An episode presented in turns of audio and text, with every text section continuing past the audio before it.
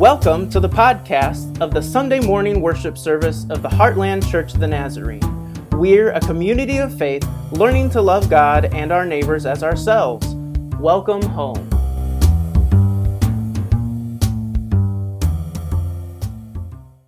Uh, today's sermon text is from Matthew 6 25 through 34. The passage will be on the screen for, if you, for you, or if you like, please turn to Matthew in your Bible.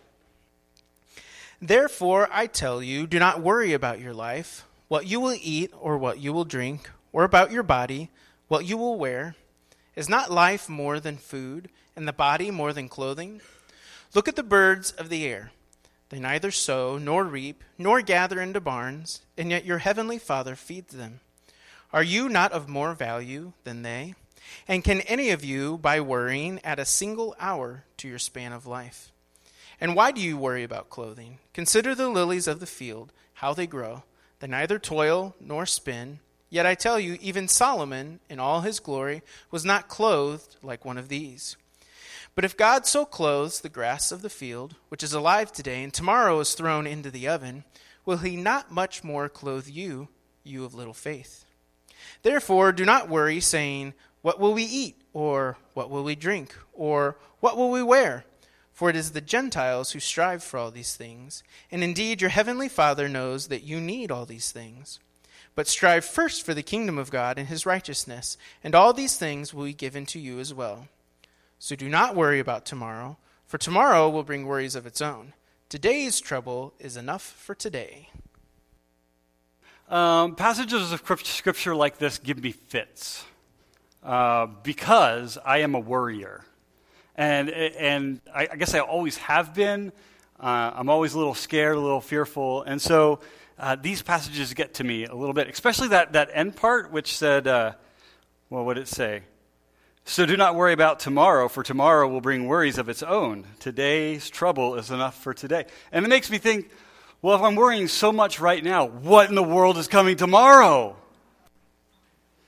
Yeah, yeah, I'm, that's just where I go. Be like, oh no, today was bad. Tomorrow is going to be even worse. Uh, but um, yeah, I, I, worry. Do you guys ever ever worry much? I, it, it affects the things that I do. It affects how I pack for a trip. And I've talked about my my overpacking before.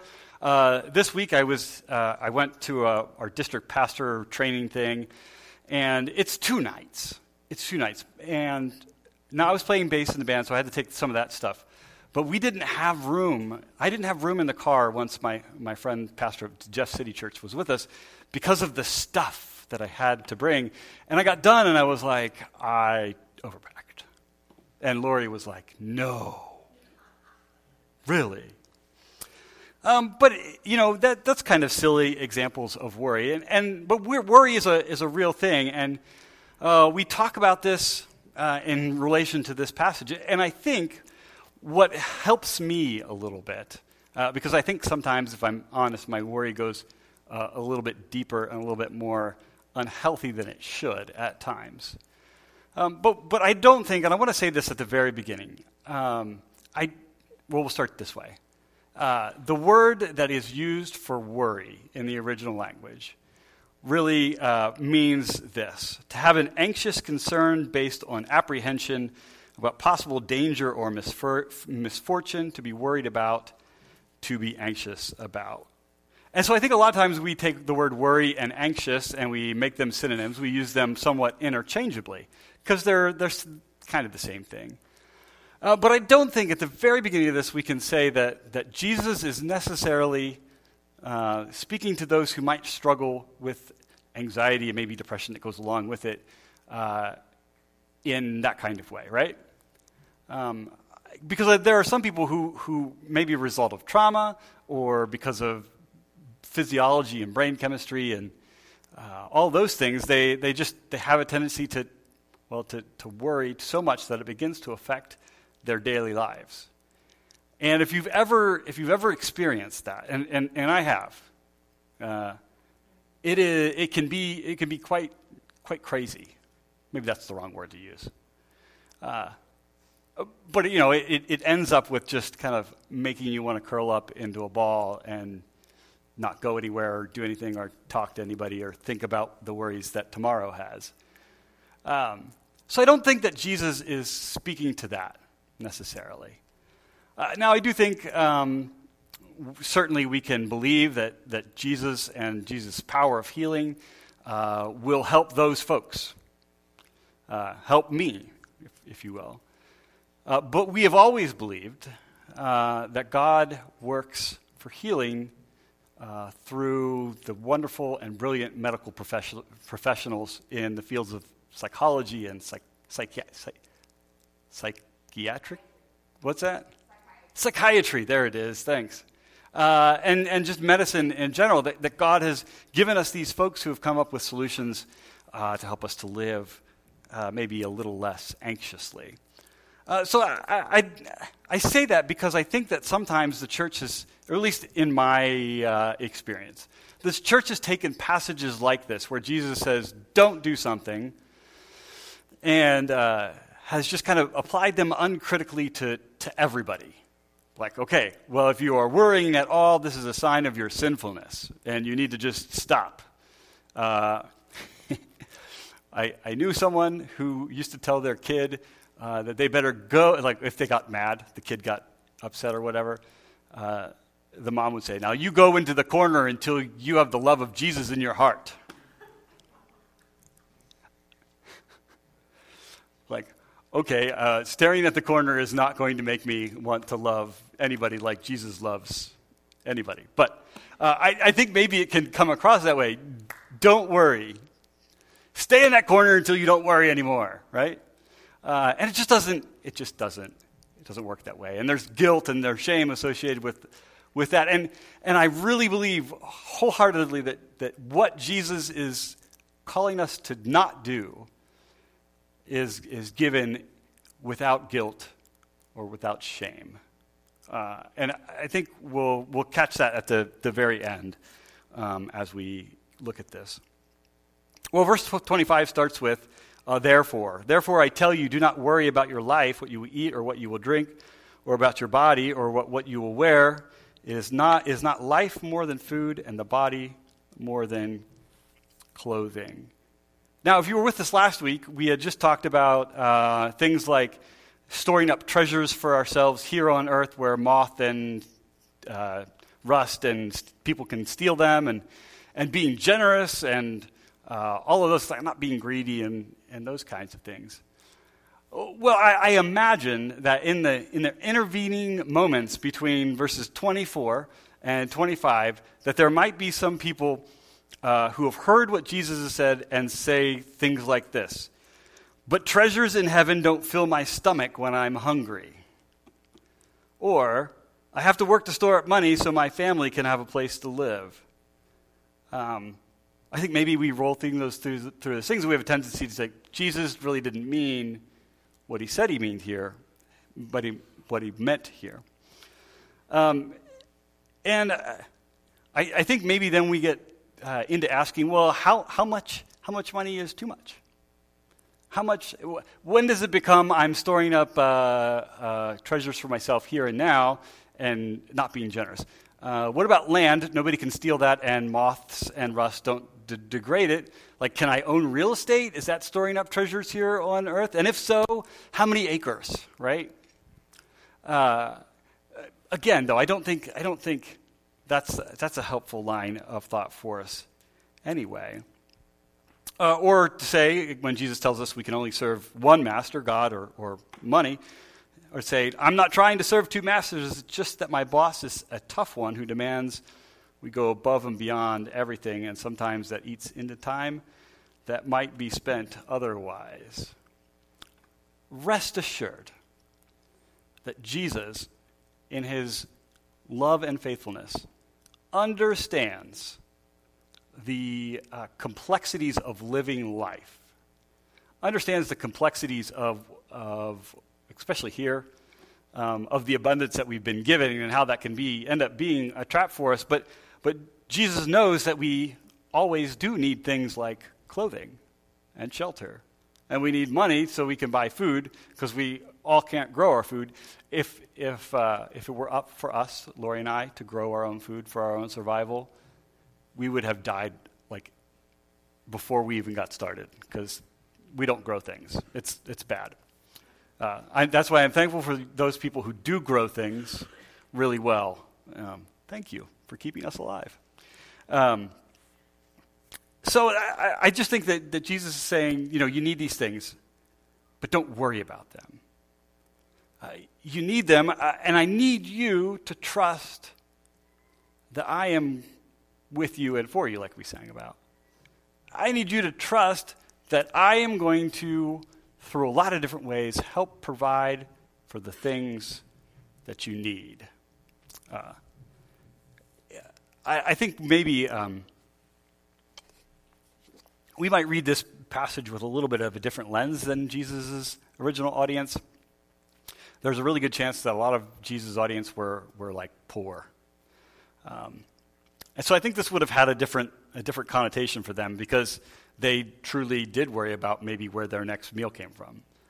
Um, and, but that makes it all the more, I think, all the more important. Uh, if, if we can't trust God to provide for us in our abundance, I doubt we're going to let God, we're, we're going to trust God's provision for us in our poverty. I don't know. I just thought of that. So I don't know if that, that holds up or not. Uh, but I think if we can trust God in our abundance, through generosity, through faithfulness to each other, uh, then I think maybe, maybe we'll be living into what Jesus has called us to. He offers up an example, two examples actually. Look at the birds of the air. They neither sow nor reap nor gather into barns, and yet your heavenly Father feeds them. Are you not worth, are you not of more value than you? And can you, can you by worrying, add a single hour of, uh, to your span of life? Uh, now, I want us to consider the birds. These are birds. All birds from around here. That's our, back, that's our backyard, shortly after we moved in, actually. And uh, at this point in our lives, all, all Lori wanted to do was sit and look out the back window and drink coffee and stare at the birds and become a crazy bird lady. Uh, so I so I took these pictures for her, and uh, uh, well, and this one too. Uh, miraculous little birds, right? I think that's the only time I've ever seen a hummingbird stand still. It, uh, I will say I don't get the. I, I understand the irony of showing you pictures of birds being taken care of by humans rather than going out and foraging for their own food, right? I understand. I understand that irony. Um, but I think the more I've I thought about it, it, is that, well, yeah, God's still providing for these birds. It's just that God is using my crazy bird lady wife to provide for the birds. And I wonder if there's something in there for us, too, that, that yes, don't worry. Uh, God's going to help provide for you. And sometimes that provision looks like you and me. All right. Uh, pretty birds, I guess. Or maybe the frogs. A, he hangs out, that little guy hangs out on our front porch because uh, the light's always on. Anyway, if we, we, we think about the birds, actually, I did a little Google search, and there may be on this earth at any one time 50 billion birds. 50 billion birds, that's a lot. In contrast, there's only like 8 billion of us. Uh, and Jesus says, if I take care of them, uh, if I provide for them, and, and they're not worth anything because they're just, you know, they're so abundant and they're, they're cheap, maybe, I don't know. Uh, how much more am I going to provide for you, who I have created in my own image, who I call son and daughter? I'm going to provide for you. And he goes on. Uh, and why do you worry about clothing? Consider the lilies of the field and how they grow. They neither toil nor spin. Yet I tell you, even Solomon, all of his glory, was not clothed like one of these. But if God so clothes the grass of the field, which is alive today and tomorrow is thrown into the oven, will he not much more clothe you, you of little faith? Now, if birds are abundant in the world, if we are vastly outnumbered by things that fly, we are even more so outnumbered by things that grow from the ground flowers and, and whatnot. Uh, and, and they're pretty, right? So pretty, pretty flowers. That's right out there in the springtime. Uh, that one, maybe not so pretty. I don't know. I take pictures of weeds because I think they're pretty. If, if it's got a flower, then it's pretty. And one time early in our marriage, I brought Lori a flower from the backyard, and she's like, Why are you giving me a weed? She's not here to defend herself. She's going to listen, though, and I'll hear this. But uh, even, even the weeds, sometimes God clothes in splendor and glory. Uh, I mean, there's not much. There's not much better than that, right? Pleasing to look at. Um, he says, well, "How much more valuable are these things when they are here today, here today, and see that's a weed, um, in all of its glory and majesty and color, and then we chop it down and throw it and use it for fuel in the fire, which they which they would have done, and and you know when it turns when it turns to that, so eh, eh, if the weeds and the flowers of the world in their transience, in their just a little bit of time that they're here. Brief, really brief in compar- comparison to us. If God cares about those flowers, how much more so does God care about you and me, about our world, about us who have been created in the image and likeness of God, who he calls sons and daughters? Well, Jesus goes on and he says, therefore, uh, again, another therefore, you got to see why, uh, why he puts it there. Um, don't worry, God's going to take care of you. Therefore, do not worry, saying, What will we eat, or what will we drink, or what will we wear? For it is the Gentiles who strive for these things, and indeed your heavenly Father knows that you need these things.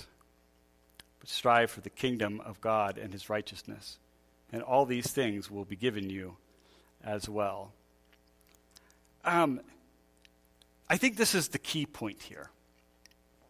Uh, but strive first for the kingdom of God and his righteousness. Uh, the word that gets translated as strive is actually a present active tense verb. Uh, and when it's that way, it highlights the continual nature of the action. So it's not just I strive once and maybe I accomplish my goal, uh, but that it is a continual work that we do to, to do whatever it is. In this case, seeking after the kingdom of God. And so let's define the kingdom of God. The kingdom of God is the way things should be. It is the way God created them to be, where, where there is abundance and there is no scarcity, where people and animals do not have to worry about where food or water or clothing or shelter will come for. for. And I believe that, that part of why God's kingdom is that way is because, well, the people who inhabit it or will inhabit it do not worry, but live with generosity and compassion. See, I don't think that worry in itself is wrong. I don't think it's sinful. Uh, maybe not until it starts to become destructive towards you, yourself, or the people around you. I think you can worry so much about one thing that you can throw yourself into that thing. Let's say, uh, let's say, making a living for myself. I worry about that so much that I throw myself into my work and I just exhaust myself and uh, my family suffers and my body suffers. And, and yes, I have a house. Uh, but maybe that starts to, I don't know, maybe there's a better, uh, a better analogy for that.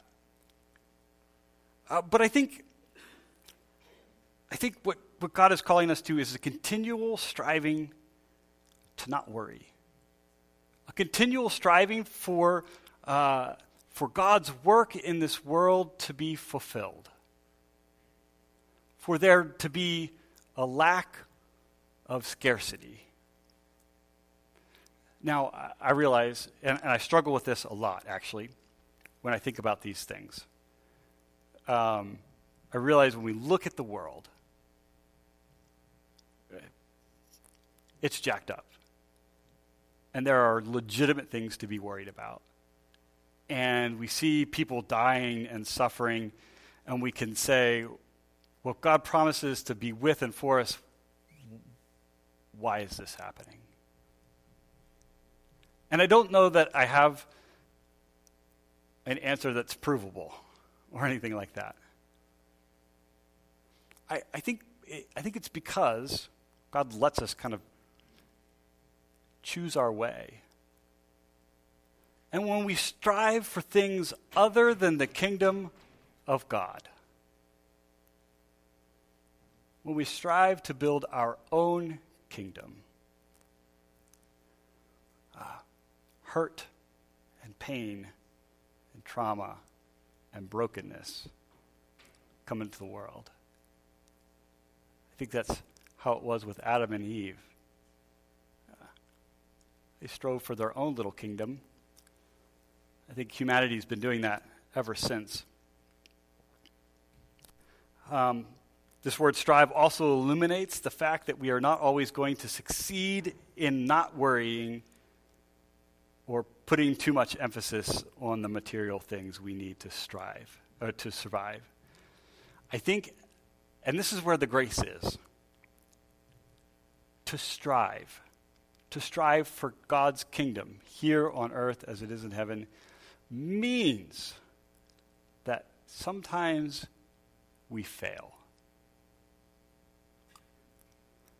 that sometimes we, we cease trusting in the God who created us to be with us and for us and to provide for us. So I think I worry. I do. I worry sometimes, a lot actually. And it comes out in all different kinds of ways. But I think for myself, in the midst of my own worry, I, I hope anyway, that I am striving for the kingdom of God. And that I need, I need you all to strive with me. Uh, because I think that, well, I think that part of what helps us to strive for God's kingdom, part of what helps us to not worry, is to belong to a community who believes that God's kingdom is here and is coming in its fullness. Uh, that you and I, that our church are little bits, little inbreakings of God's kingdom, little sparks of what the world was created to be, little glimpses into how the world will be when Christ comes and makes all things new the kingdom of God is here and it's with us and we take it with us. And sometimes in our striving, we forget about that. But you and I can help each other remember those things. Remember by telling stories of God's faithfulness and provision, uh, giving testimony to the fact that that we were poor when I was a kid, but we never went hungry. I may have had to wear my sister's hand me downs. I don't know that they actually, well, probably they did, yeah. Uh, but that God provides for us. And if we look around our world, there may be things that we can do all over the world to help alleviate the suffering that people go through. Uh, I, I get overwhelmed when I, when I look at that, when I think that way. But I think when we look at our own, our own city, our own town, our own little piece of the block, uh, that in generosity, we can help others, uh, well, we can help God provide for the people around us. I, I think that maybe this, this meal, the, the Lord's Supper, I think Jesus worried about this. Like he knew it was coming. Uh, otherwise, I don't think that he would have huddled up in the garden and prayed, Lord, if it be your will, let this cup pass from me. Uh, but Jesus demonstrates his faith in the kingdom of God. He demonstrates that even, even through his suffering and death, God is providing for him and for all of creation. And so uh, when we take the bread and we take the juice, it is a remembrance not just of our salvation, but of God's provision for us always. And like every other meal, I hope that it strengthens us, that it gives us the nourishment and the strength that we need to go and take God's kingdom with us wherever we go. Let's pray. Dear Lord, we confess that we worry too much, or at least I do. Um, we trust too little in your provision for us. We look at the birds of the air and we don't necessarily see your love for creation. We look at the, the beautiful flowers that will, will bloom in the following weeks, and uh, maybe we don't see how, how it is through your provision and care that those flowers grow. Uh, Lord, we look at our bank statements and maybe our jobs, and we don't see the gifts that they are from you. Uh, we see mainly only a, a means to provide for ourselves. Or maybe even we look at our family and we might confess that uh, we don't see that as God's gift to us either. But Lord, in our uh, inability to see correctly, um, we ask that you would enter in. Uh, that we would not worry in the, in the ways that are harmful and end up being maybe idolatrous and unfaithful. But Lord, help us as we go to strive first for the kingdom of God. Help us to strive to see your giftedness and your faithfulness everywhere, and then grant us the strength to be faithful and generous too. We pray in your name. Amen.